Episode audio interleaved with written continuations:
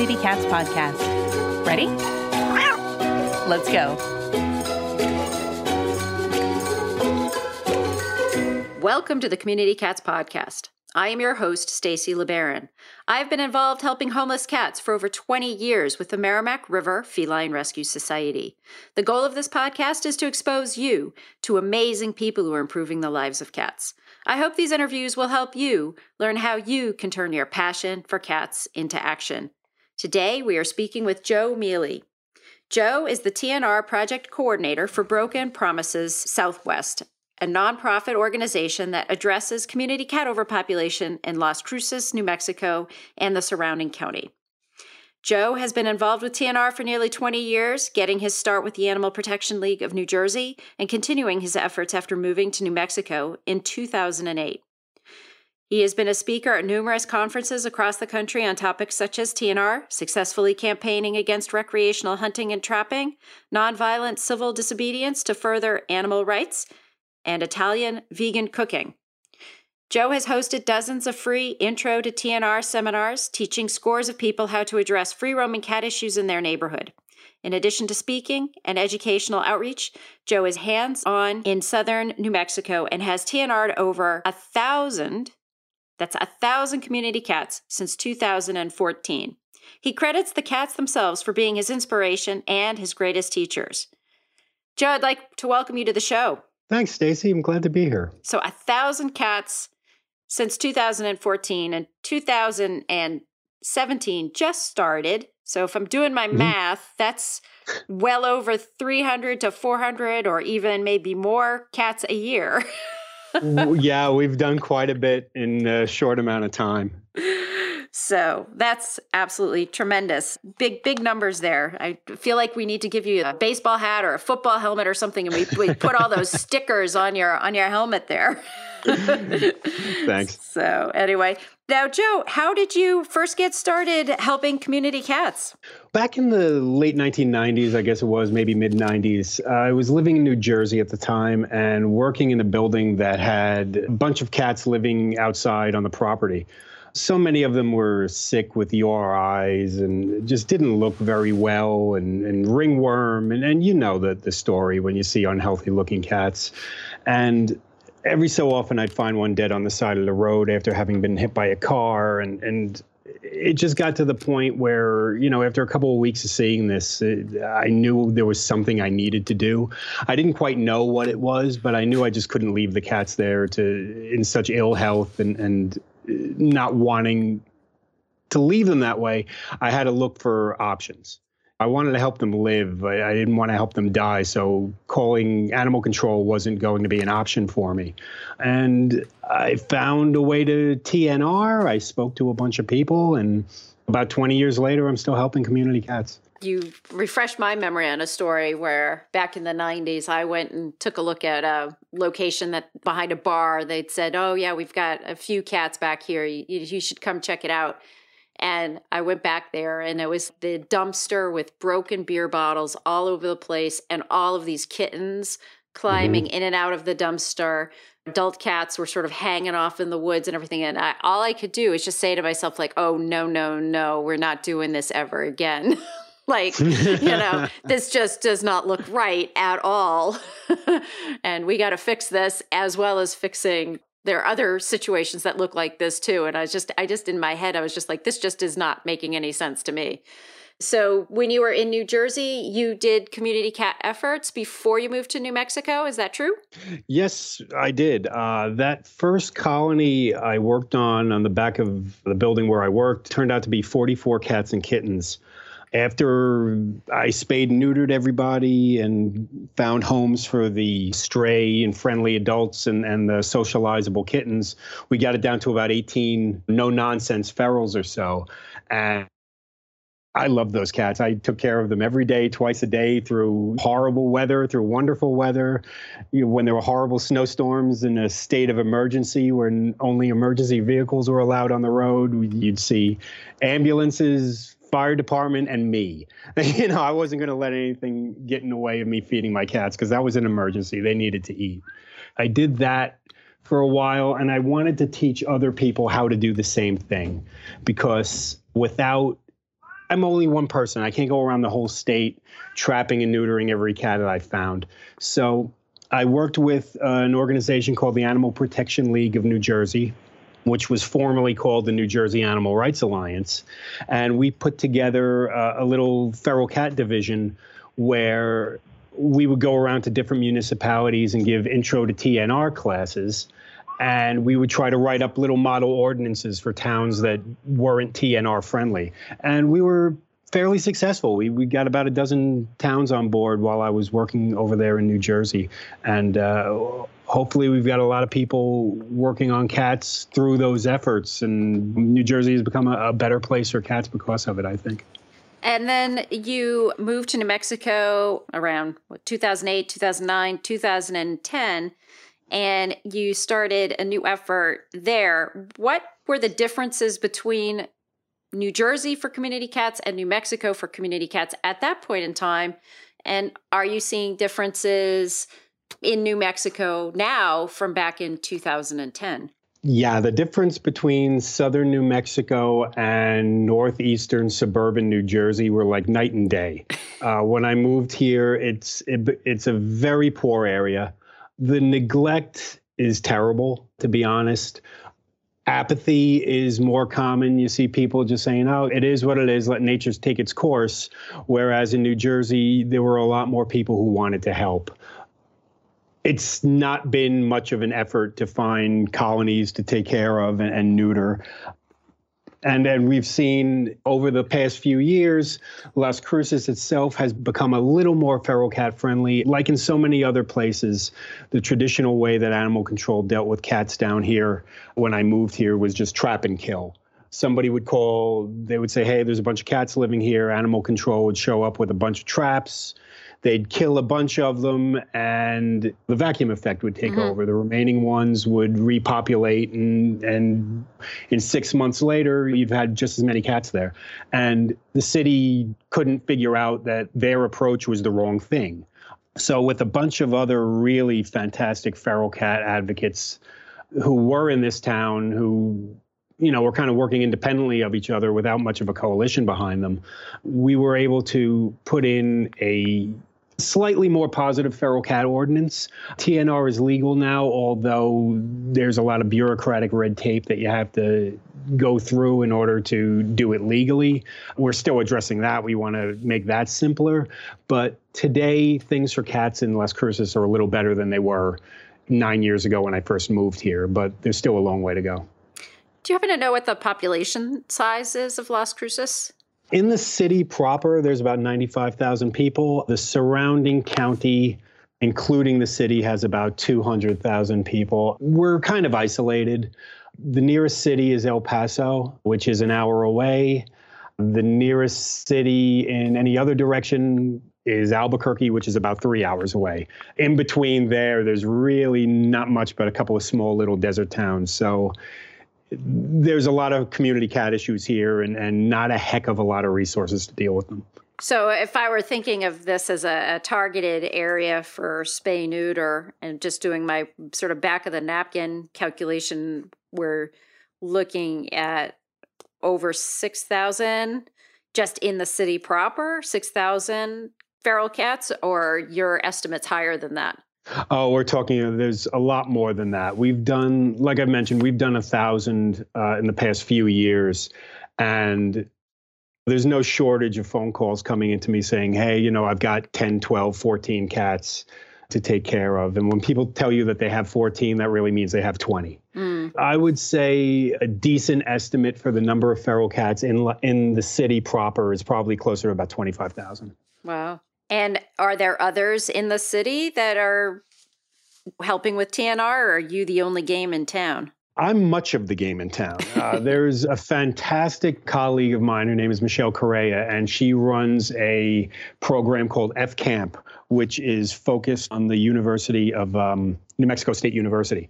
And she has TNR'd nearly every cat living on campus, which is a remarkable project that she's taking care of because as we know college campuses are notorious dumping grounds mm. kids take them in have them live in the dorm room they go home for the summer and out goes the cat and that's where the problems start michelle is, is, has made a humongous change in the lives of cats on in New Mexico State University. She also does a little bit here and there around town when she can, but but the university is her main focus. Broken Promises Southwest, the group I'm with, we are the primary resource for community cats for the rest of the city. Ever feel like you are overwhelmed by all the paperwork for your community cats? On Thursday, February 23rd at 2 p.m. Eastern Time, we are holding a webinar about Cat Stats a free database tool that will help keeping track of your colonies easy to do. To sign up, check out communitycatspodcast.com or email Stacy, S T A C Y, at communitycatspodcast.com. Are you swamped with miscellaneous papers and notebooks with details about the cats in your colonies? It's hard to keep track of all the details. Do you get a headache whenever your TNR coordinator asks you for paperwork that they need for their program? CatStats is the ultimate TNR program management tool that will reduce your stress. Set up your own online cat colony database and track colonies and caretakers in your service area. Mapping and automated requests for help are also featured. Designed by Neighborhood Cats, CatStats is available at no cost to animal welfare organizations. CatStats has an easy to use interface and all of the information is protected and private. We want to help you spend less time on paperwork and more time helping cats. Check out this free tool at catstats.org. C A T S T A T S dot O R G. Brought to you by Neighborhood Cats.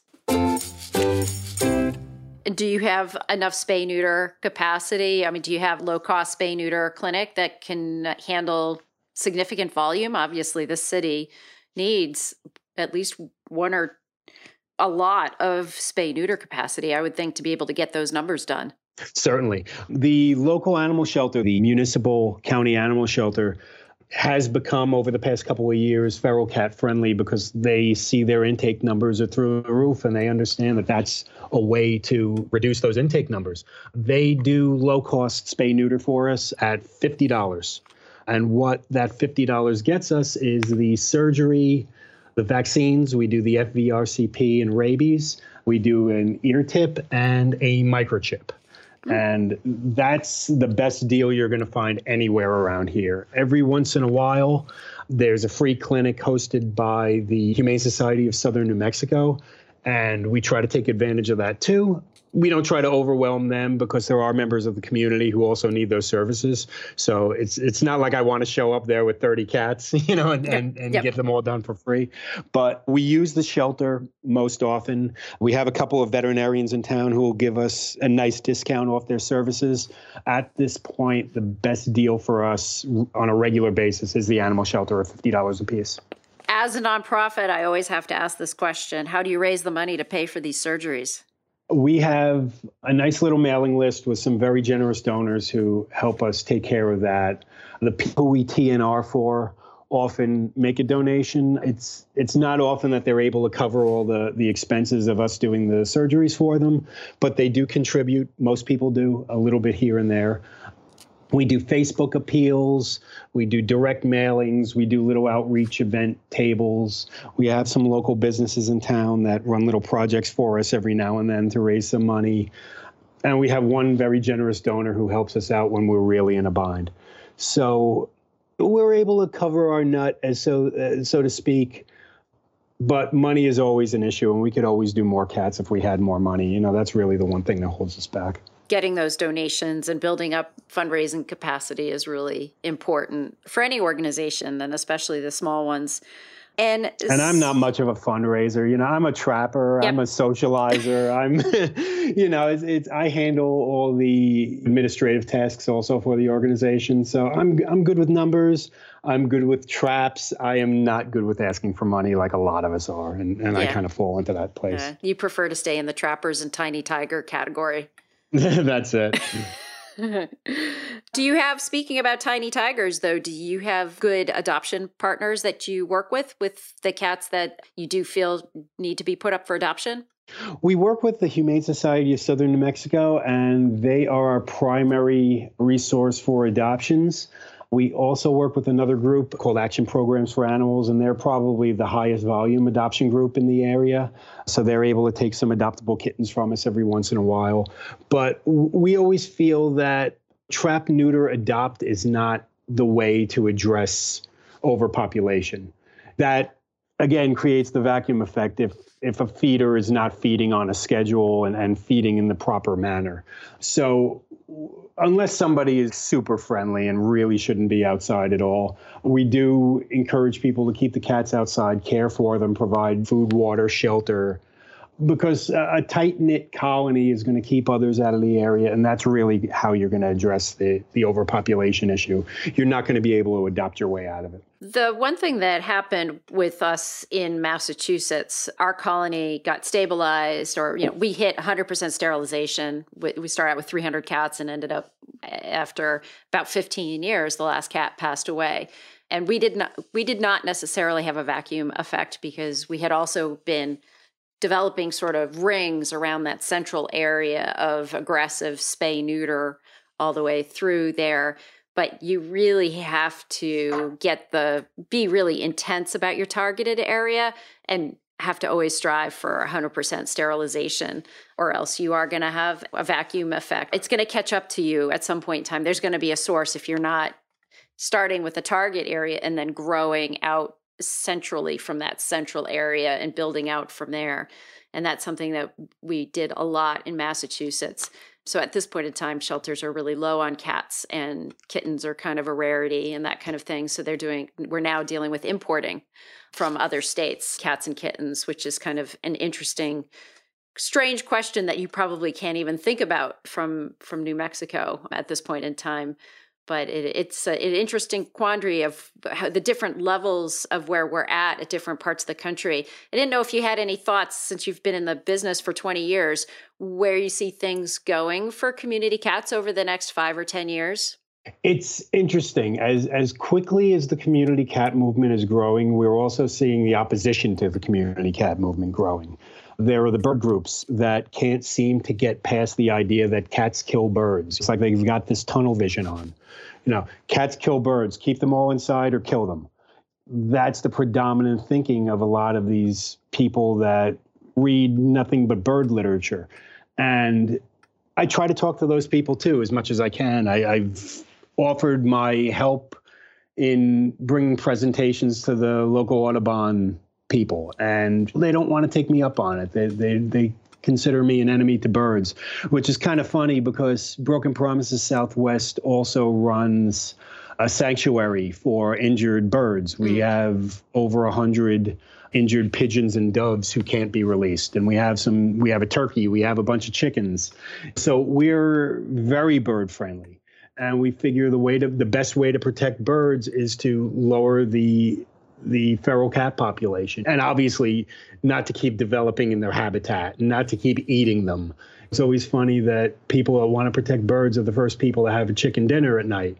I try to to talk to them about that too. It's just like, hey, you know, I, I appreciate your your passion, your love for these birds, but you're eating them.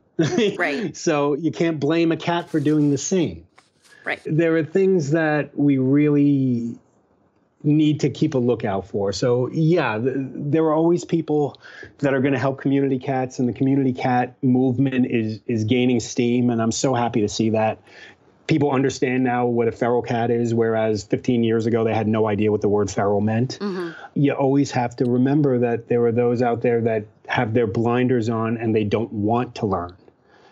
How you how you work with those people is almost as important as how you work with the cats themselves.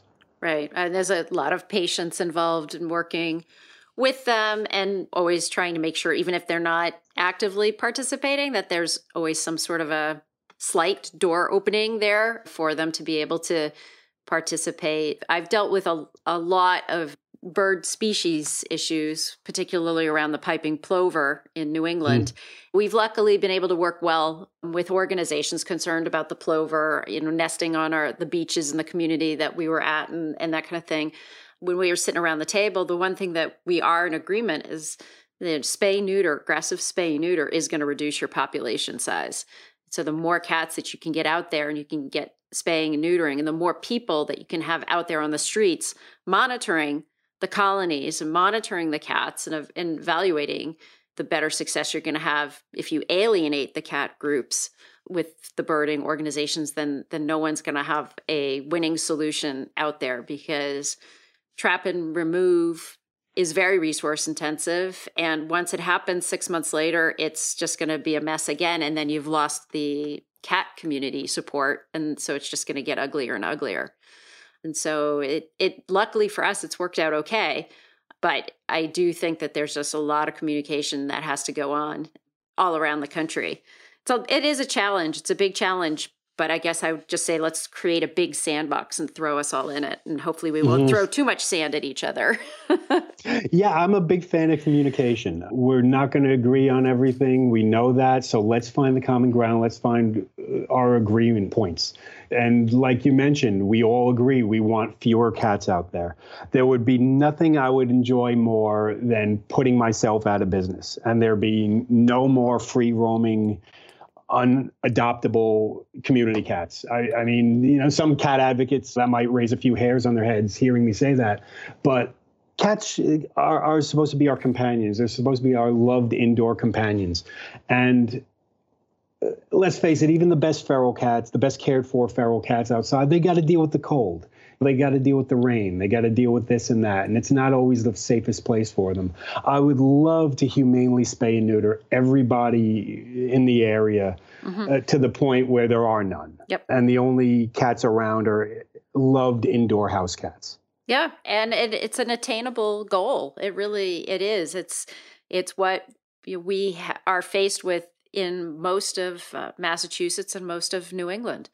We do have pockets where there's areas where there's free roaming cats and we still are actively doing TNR, but it is not like it was 15 years ago at all. Congratulations. And That's terrific. I, I know, I know. But then we are dealing with some very difficult conversations now as organizations.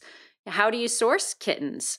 You have people calling wanting kittens and, and they're not getting them in the shelters because we don't have enough. And so they're being brought up from other parts of the country. But then also people are getting them at the pet shops or at mm-hmm. on Craigslist and they're getting them sourced, not spayed and neutered already. So now we're getting into a little bit of an uptick of sort of the oops litters from people who get their cats, their kittens on Craigslist and then they're getting pregnant by accident. And so we're having to deal with some very different and strange, just a, some issues that we hadn't thought about because we were so focused on let's just get everybody done. Let's just get everybody done. And and now we're right. we're entering into some other other questions. All good stuff. I'm not i'm not complaining because it's a lot oh, a, a lot mean, it's, better it's, than dealing with terrific. 300 cats on the waterfront freezing with two feet of snow in february um, You're not um, kidding. We're the- at the place right now where our adoption groups and our municipal shelter, we are sending cats to Colorado and to Oregon on these large transports. Yep. And because they have these really aggressive spay neuter campaigns and they're they don't have the kitten they don't have the they're unable to meet the demand for kittens that people have. So yeah. we get them fixed we send them out. And, and we don't really know what happens to them when they leave our hands but we know what happens to them if they stay here. Yeah. And that's yeah. what we're trying to avoid. Yeah yeah yeah yeah. Joe if there are people interested in finding out more about you and about broken promises how would they do that? Our primary method for public outreach is our Facebook page. So you can uh, go into your little Facebook search box and put in Broken Promises SW for Southwest, and we should come up. We have a little picture of a, a tortie in our main picture with like this really interesting little yellow spot on her nose, so you'll know that's us. The direct URL is facebook.com slash help kitten Arthur because Arthur was a kitten that kind of gave birth to the whole uh, broken promises thing in New Mexico. Uh, we rescued a, a little abused kitten. He had his hips shattered and his his back legs were broken, and he had to have some pretty extensive surgery. And we started this little campaign to raise money for him, and our, our nonprofit grew from that. So mm. we thanked him by uh, naming our, our Facebook page after him. Our email address is brokenpromisessw at comcast.net. And our phone number is 575 680 1955. And right now, hands on, we're only able to address issues in uh, Las Cruces, New Mexico, and the surrounding county. But we are more than happy to help answer questions or give suggestions or, or brainstorm with anyone from anywhere as long as they're into helping cats Our Facebook page is really good for that too. Joe, is there anything else you'd like to share with our listeners today? Yeah, if you're going to feed them, please fix them. There's a lot of well meaning people out there who, you know, understandably, they see a kitten, they put out some food. Six months later, there's five kittens, they're still putting out some food. Don't let that be you. Get that first kitten fixed. She's not friendly, leave her outside and give her food, water, shelter, and, and love. If she is friendly, bring her in, but spend a couple of bucks, buy a trap, go on the Alley Cat Allies website learn how to TNR, talk to people, get it done before it becomes a problem. Joe, I want to thank you so much for being a guest on the show, and I hope we'll have you on in the future. I would love to, Stacy. Thank you for having me. Do you have the perfect selfie with you and one of your cats to share with us for Valentine's Day? Submit your photos to our My Feline Valentine contest and enter to win prizes a $50 Amazon gift card, books from New York Times best-selling author Cheryl Richardson. Cheryl Richardson's team will be judging the selfies to determine who should win a prize. Winners will be announced on March 8th. As we get submissions, we will also be sharing some of our best photos on our Facebook page, so keep a lookout there. Check out communitycatspodcast.com to find out how to submit your selfie.